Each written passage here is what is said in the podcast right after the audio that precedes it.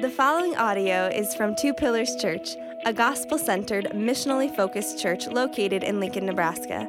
More information about Two Pillars Church can be found at www.twopillarschurch.com. C.S. Lewis, in his introduction to the Screwtape Letters, says there's two equal and opposite ditches we can fall into with respect to Satan and demons.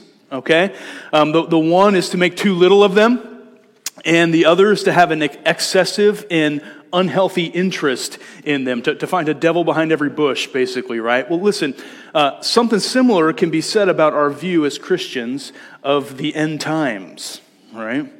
On the one hand, there are some who see signs of the end times, the return of Jesus, everywhere they look, right? And so every earthquake, every new war that breaks out, every new president that gets elected is obviously the Antichrist. Every helicopter, all those things, you know. And on the other hand, there's those who pay little to no attention at all to the end of the age. Within this room, we probably cover the spectrum a little bit. However, most of us, I think, this is my take on my read as on us as a church, that we probably lean towards the little to no attention side of things there. And just so you know, that's not a better ditch. I grew up driving a lot of country roads, and it doesn't matter which ditch you're in if you're in the ditch, right? It just doesn't matter. But my feel for our church is that for the most part, we pay very little attention, if any at all, really, to the end of the age. And some of that is out of disinterest, you know, or just practical priorities. There's so many other things, practical things going on in my life that seem more important. Some of it's out of reaction to parents or family members or churches that you've been a part of that got consumed with the end times and may still be. If you grew up in an evangelical church, if your family, right, especially in the 90s, you know, comedian Nick Bargaski calls that the most Christian. Like if you grew up in the 90s in a Christian home, you were you don't get any more Christian than that, he says. But if that's you, you probably understand a little bit of what I'm talking about. This over-focus, unhealthy, excessive interest may be in them. And then, listen, there's some of us who know something about Jesus' return, but also know there's a lot of viewpoints out there on it. And they're pretty complex. They can be kind of nuanced. And so we've never really spent the intellectual bandwidth or brain power to sort it out and really figure out where is it that we land ourselves. Again, often because it just doesn't seem that urgent. And there seems to be a lot of mystery involved. Well, there is mystery involved in the end times. Jesus himself said so, right? He said, no one knows the day or the hour. No one, okay? But he also said, keep awake and stay on guard. For you do not know when the time will come, but it will come. Friends, Jesus is going to come back. The angels in Acts chapter 1 promised it. They said, hey, what are you doing standing around looking around? This same Jesus who just ascended into heaven, he's going to return in the same way. Now listen, right now you might be thinking, what on earth does any of this have to do with Romans chapter 11? Right? And I'm really glad you asked. See, because a lot of people over the history of the church, and especially within the last century, have found in Romans 11 a lot of pieces that fit into their view of the end times. And for the last few weeks, if you've noticed, I've kind of been kicking a can down the road a little bit on this. Some of the pieces, and to really, we've been kicking that can in order to really focus in on what Paul was saying to his original readers. Remember, he didn't write a letter to you in 2023. He wrote a letter to the first century Christians in Rome, Jews and Gentiles, most likely around the year AD 57. And so we've been looking at what he was saying and why he was saying it to them, and then working to draw application to our lives in our age from there. Well, a couple of those cans kind of catch up with us today, and we can't avoid them any longer. So we'll address those, make mention of how they relate to how we view the end times, which might actually be a little bit different than what you think. I also want us to understand something of the mystery. Paul tells us about a mystery here in our text today that he didn't want the first century Roman Christians to be unaware of. the Gentile Christians in particular. He's still addressing them in this text. In fact, he says he wants them to understand the mystery. Why? So that they don't become wise in their own sight. He doesn't want them to become conceited, puffed up in pride. See, he's continuing the argument from last week, isn't he? Remember verse 18? Do not be arrogant towards the branches, he told the Gentiles. Or verse 20, don't become proud. He's still on the same topic here. Lest you be wise in your own sight, I do not want you to be unaware of this mystery, brothers. See, Paul explains a mystery in this text. And the mystery is all about God's mercy. And this mystery about God's mercy, it causes Paul to marvel over God's sovereignty. That's what we're going to see in this text. Verses 25 through 29, God's mystery explained. Verses 30 through 32, God's mercy summarized. And then verses 33 through 36, God's sovereignty marveled over. Again, Paul explains a mystery. And the mystery is all about God's mercy.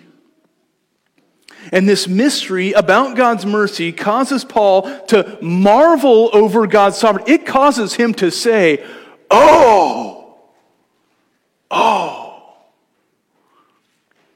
And the point for us today, the application for you today, if you're like, what am I going to get out of this? What you should leave with here today, right, is also this marveling at the mystery of God and his mercy towards you. Now, when Paul uses the word mystery here, he doesn't have, Hercule Poirot or Sherlock Holmes in mind. He doesn't need them to kind of like solve it all out. We don't have to be masterful mystery-solving sleuths to crack the mystery. No, when Paul uses the word mystery here, he means something that was previously hidden, but now has been revealed. In fact, he's been pointing it out to us already in Romans chapter 11. Remember, this is all one big chunk. It all flows together. Paul was talking about pride last week. He's still talking about it this week. He's talking about a mystery this week, and he actually began talking about it last week when he gave us this theological understanding of history that we saw back in verses 11 through 12. It actually repeats itself multiple times throughout the chapter, including today. Paul said, remember this? He said there was a rejection of the gospel by the unbelieving Jews. We saw this first back in verse 11, remember? And through that rejection, through Israel's stumbling, salvation has come to the Gentiles. Now, Gentile salvation, as a part of the plan, works to make Israel jealous so that some unbelieving Jews will repent and believe and be saved. We worked that all out last week. And referring to it again now, Paul calls it a mystery. A mystery he doesn't want them, he doesn't want us to be unaware of, but also he brings the language of hardening back in this week. Look at verses 25 and 26. He says, lest you be wise in your own sight, I want you to understand this mystery, brothers. A partial hardening has come upon Israel until the fullness of the Gentiles has come in. And in this way, all Israel will be saved. Now, we got to put the hip waders on one more time. Okay, next week, chapter 12 is going to feel different. All right, we're going to be way more applicational in that. It's just going to feel completely different. You're going to be like, oh, finally. See, Paul's building all this stuff through Romans 9 through 11, and then in chapter 12, it turns right. It says, hey, in light of all these glorious gospel truths, let's talk about how to live. But right now, we're still back in the glorious gospel truth section, all right? And he's expounding it for us. So put the hip waders on. We're going in deep. Paul says, a partial hardening has come upon Israel, meaning not all Israelites in the present age have been hardened. Only some, only part of them. Okay, that correlates with the first bullet up there on the screen, the rejection of the gospel by the unbelieving Jews. They were hardened. This partial hardening has come until the fullness of the Gentiles has come in. So second bullet up here, through Israel's stumbling, salvation has come and continues to come to the Gentiles. In fact, salvation will continue to come to the Gentiles until Christ returns at the end of the age. The wording here is significant, okay?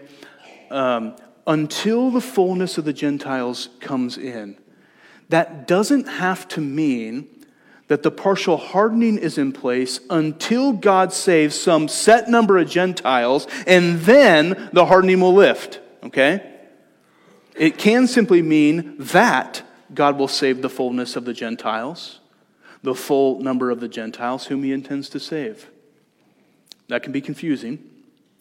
Let me give you another example of Paul using this language, the word until, okay, to kind of illustrate this and prove the point, hopefully. In 1 Corinthians chapter 11, when Paul's talking about the Lord's Supper, okay, these are words that we rehearse every single week here.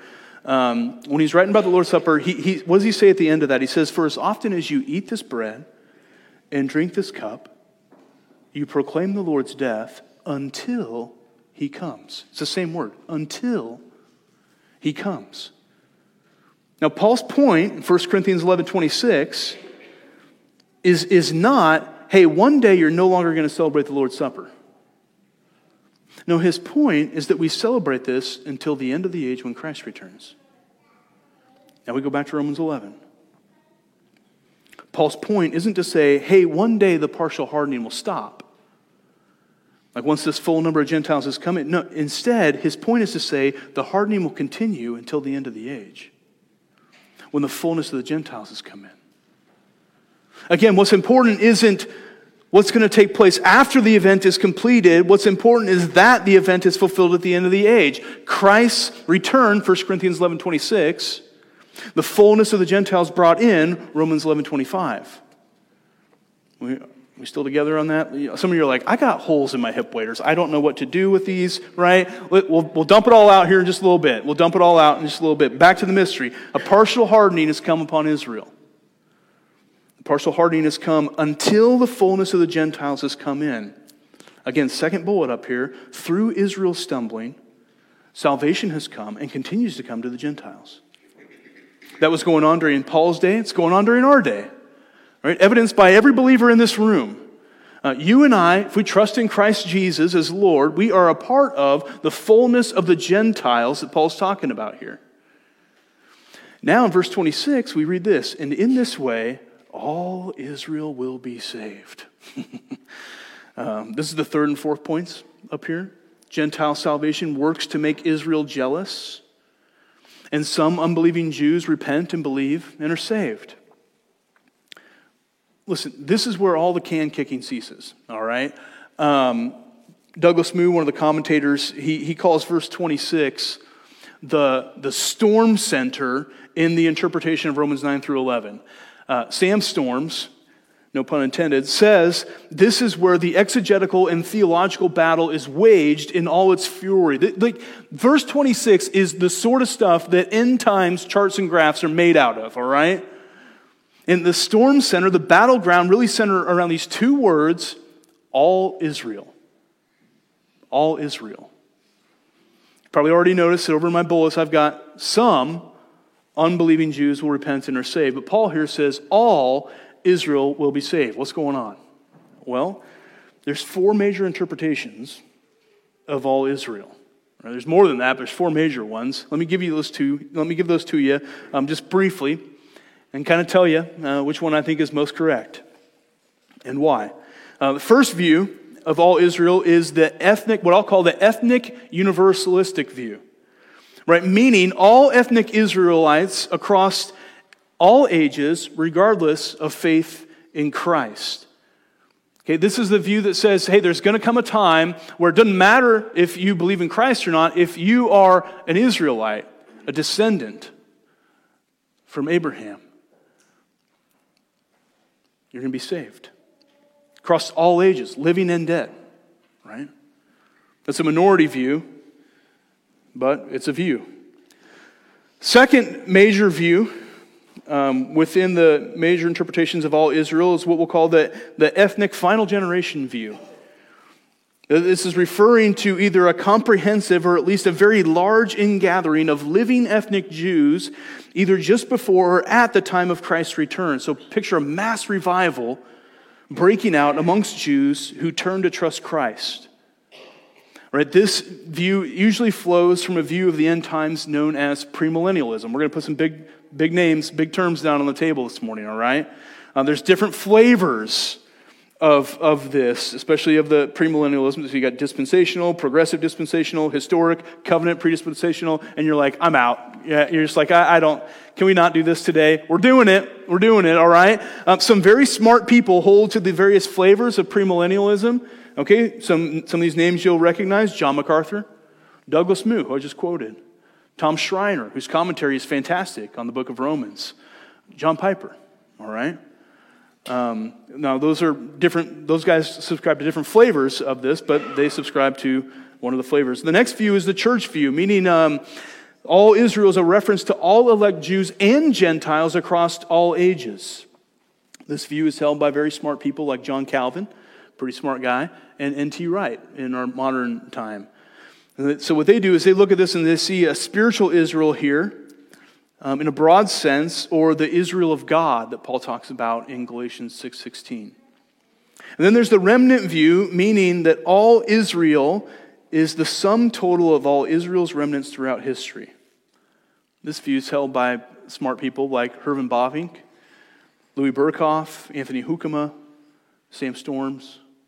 This is the view I hold to. It usually flows into a view of the end times known as amillennialism. Again, there's lots of big words. Listen, I just want you to have some categories for that, all right? Most of this would be better suited for a classroom setting, right, than a Sunday morning sermon. But from here's what I want you to know. What's up here on the screen right now, the only view up here that we would call heretical is the first one. It's a form of ethnic universalism, meaning it doesn't matter what you believe about Christ. It doesn't matter if you trust Christ. If you're Jewish, you're saved.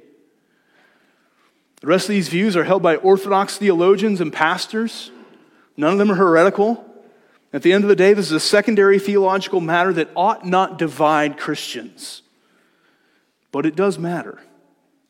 It does matter. For example, some premillennialists, especially dispensational ones, because of their view of Romans 11, that there will be a mass conversion of Jews at or near the return of Christ, put a massive emphasis on the nation state of Israel, even today. You see this come out in national politics, okay? It's a thing.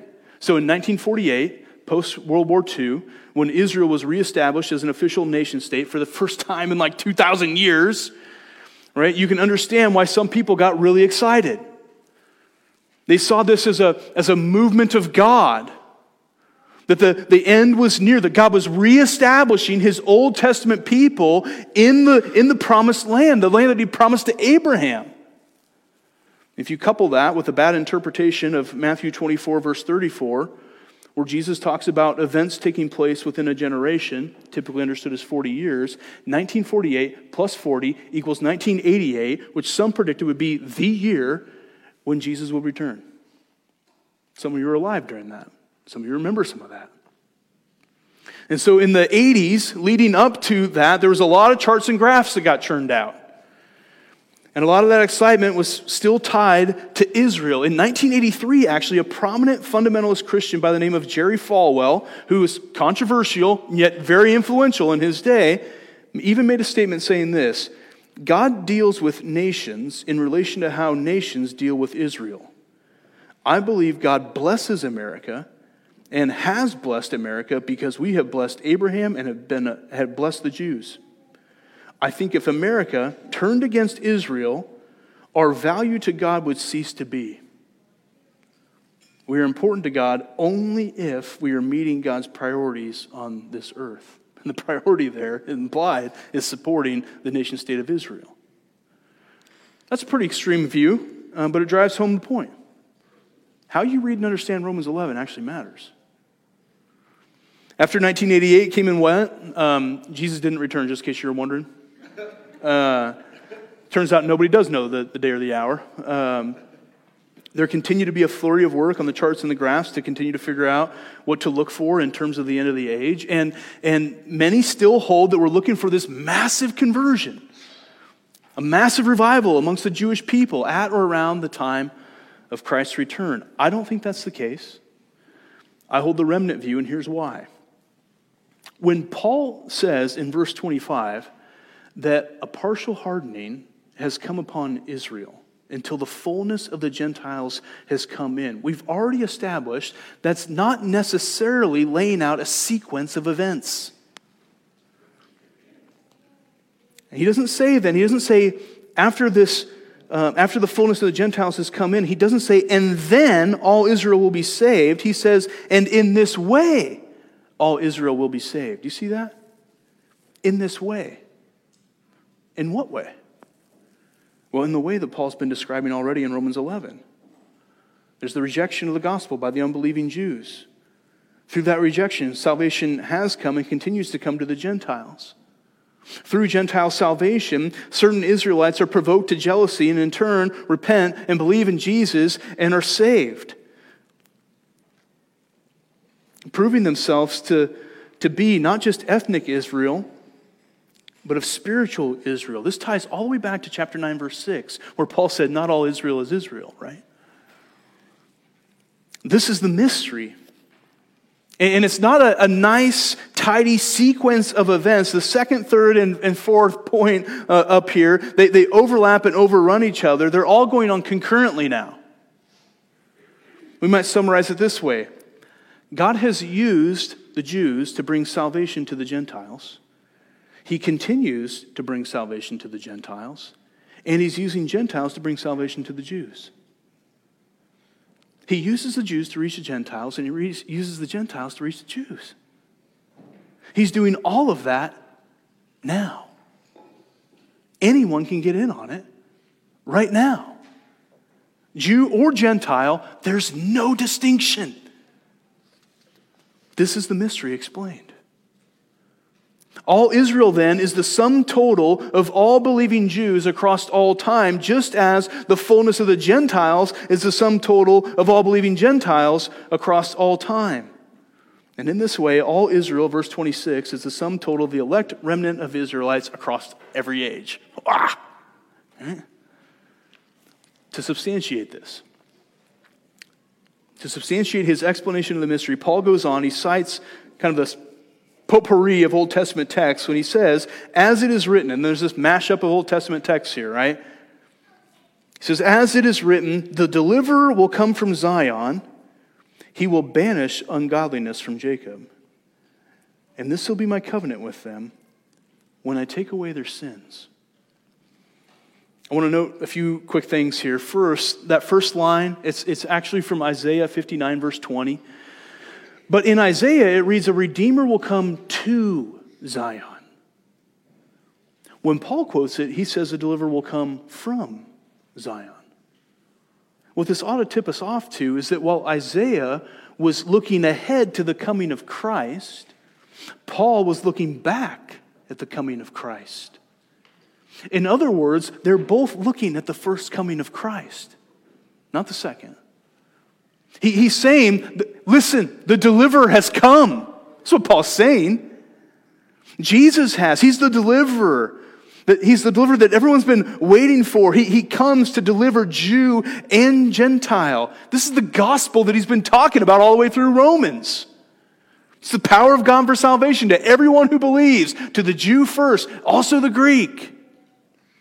Secondly, this deliverer, he banishes ungodliness from Jacob. This is likely an allusion to Isaiah 27, verse 9, where Jacob's guilt will be atoned for and removed. Well, who did that? Who do we know that atoned for sin and removes guilt? It's Jesus. Who did he do it for?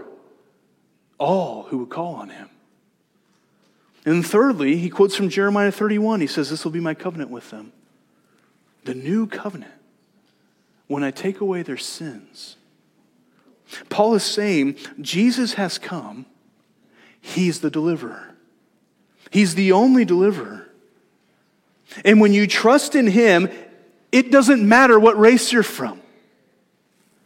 It doesn't matter what ethnic background you come from, or the color of your skin, or how old you are, or where you went to high school, or how you're registered to vote, or how much money you have. The new covenant has been established, and when you trust in Jesus, you come into the new covenant, and your sins are removed.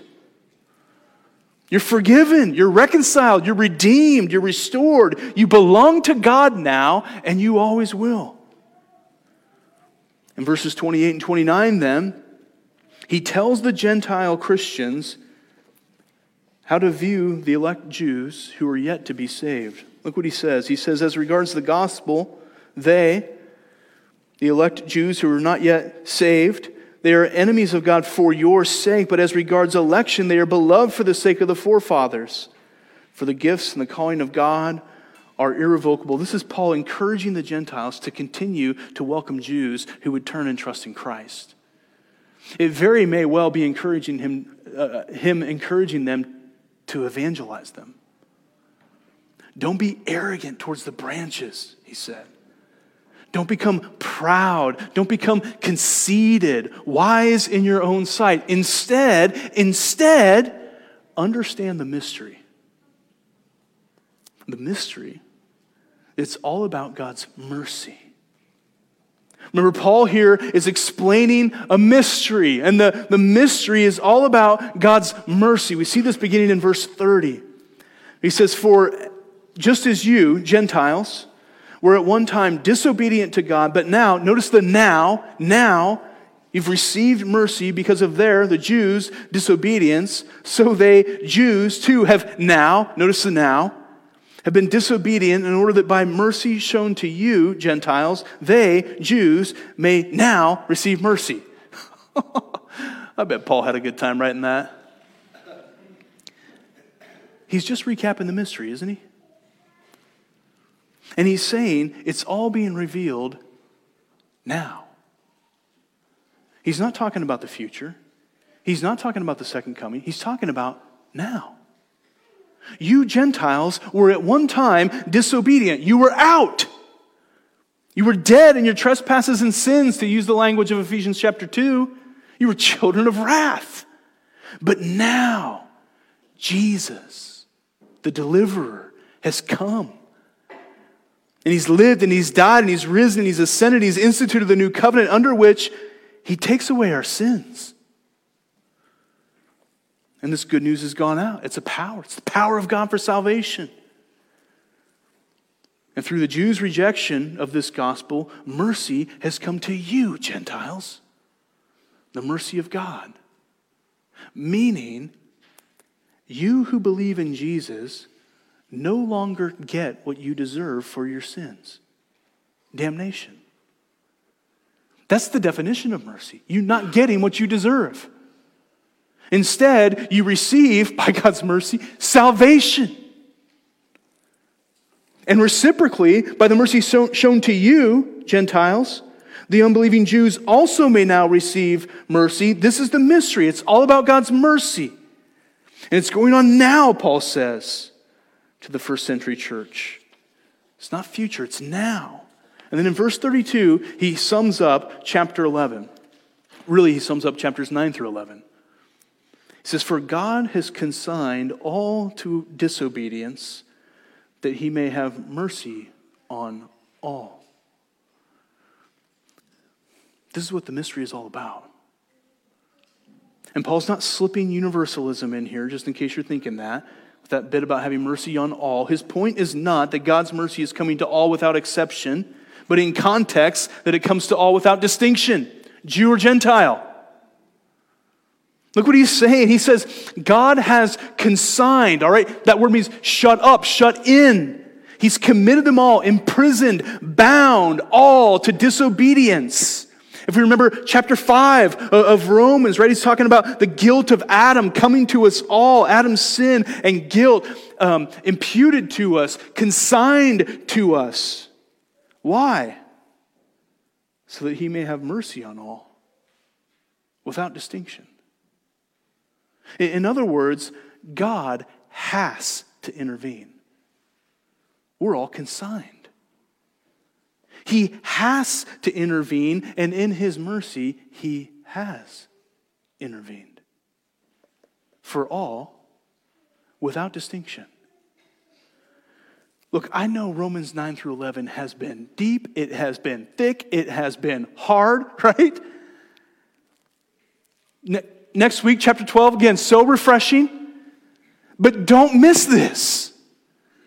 Paul is saying to the Gentile Christians in Rome of his day, and to the Jewish Christians in Rome in his day, and to us in our day, today, there's only one way in. That's the whole point of Romans 9 through 11. There is one way in. That's it. One. We could have summed up all of that the last 5 or 6 weeks, right? One way in. You're like, why don't we just do it that way? Well, we want to preach the word to you. One way in, and it's by the mercy of God. The mercy of God.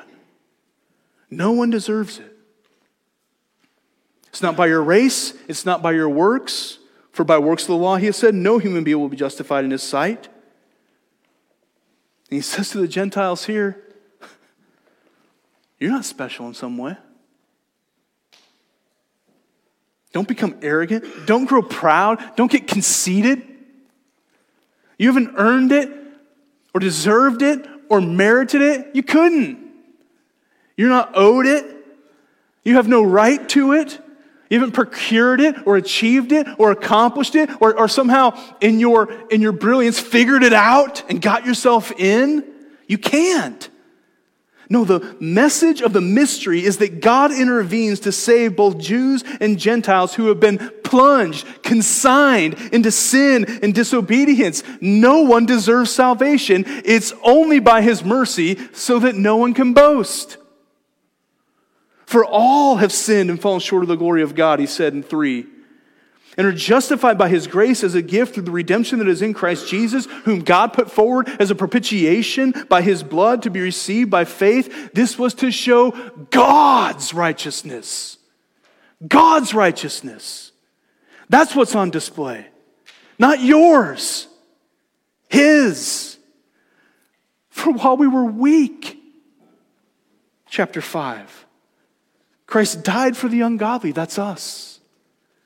He's shown his love for us in that while we were still sinners, still consigned, bound, imprisoned to our disobedience, Christ died for us.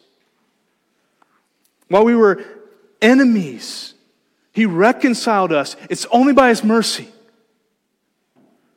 We've been united with Christ by his mercy.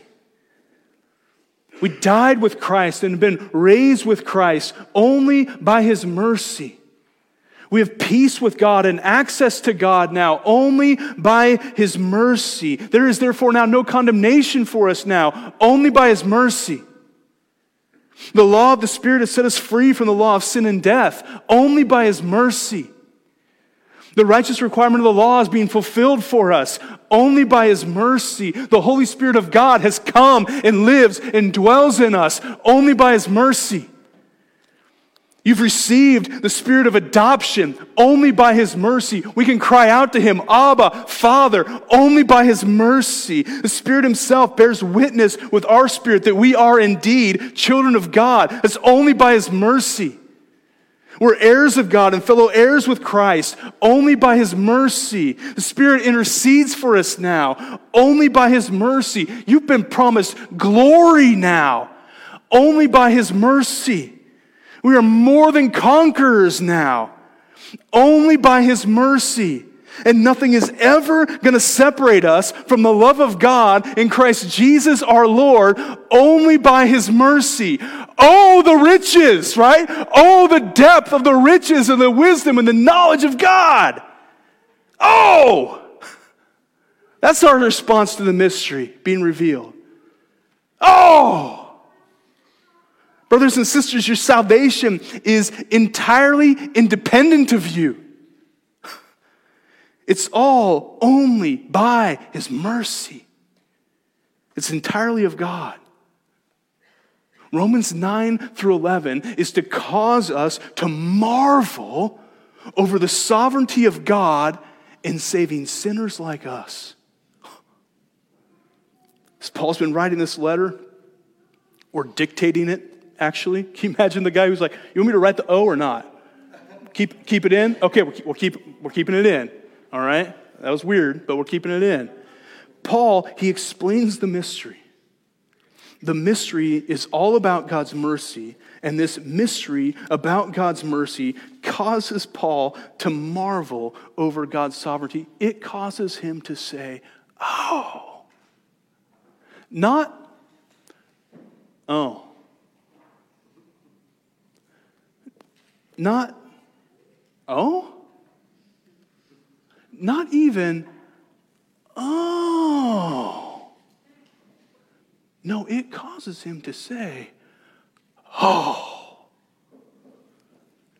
And I don't want to overanalyze this powerful eruption of doxology here at the end of Romans 11. I think that might cause us to miss the point a little bit, but I want you to see one thing here. When Paul exclaims, oh, the depth of the riches and the wisdom and the knowledge of God, how unsearchable are his judgments, how inscrutable are his ways, he is lifting up and magnifying, do you see it? God's riches, God's wisdom, God's knowledge. And then he quotes from Isaiah 40 and Job 41, cutting it in reverse order. Look up here at the screen. He says, for who has known the mind of the Lord? Our knowledge is compared to the depth of God's knowledge. Do you see that there? What is our knowledge compared to his? It's nothing. Or who has been his counselor? This coincides with God's wisdom in verse 33. Or who has given him a gift? Remember the depth of God's riches? Who's given him a gift that we might be repaid, that he might be repaid? In other words, we have nothing at all to give to God to merit salvation. Nothing. No knowledge, no wisdom, no gift, no righteousness of our own.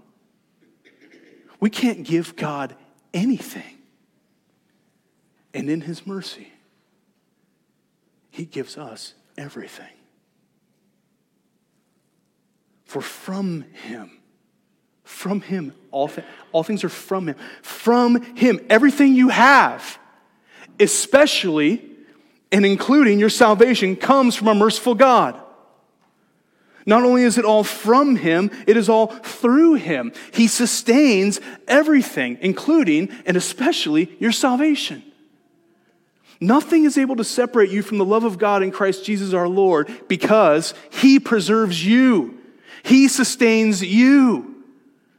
And because all things are from him and through him, they are also to him, including and especially your salvation.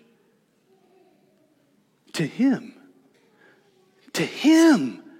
be glory forever. Amen? Amen? Yeah. Listen, to say amen to this is to lay down every attempt at self-righteousness, every attempt of it. To say amen to this is to say, there is nothing in me deserving of salvation. To say amen to this is to say, I am nothing, Christ is everything. To say amen to this, church, is to marvel at the mystery of God's mercy to you. For from him, and through him, and to him are all things. To him be glory forever. Amen? Amen. Father, we praise you for the mystery of your mercy, and we ask that you would help us to marvel at it. Would you help us right now to marvel with awestruck wonder at your love for us and your mercy towards us and your sovereign work in saving us. We give all glory to you for it. We boast in Christ alone. In Jesus' name, amen. Thank you for listening to this audio from Two Pillars Church. Feel free to share this audio with others, but please do not alter or edit the content in any way. For more information about Two Pillars Church, please visit www.twopillarschurch.com.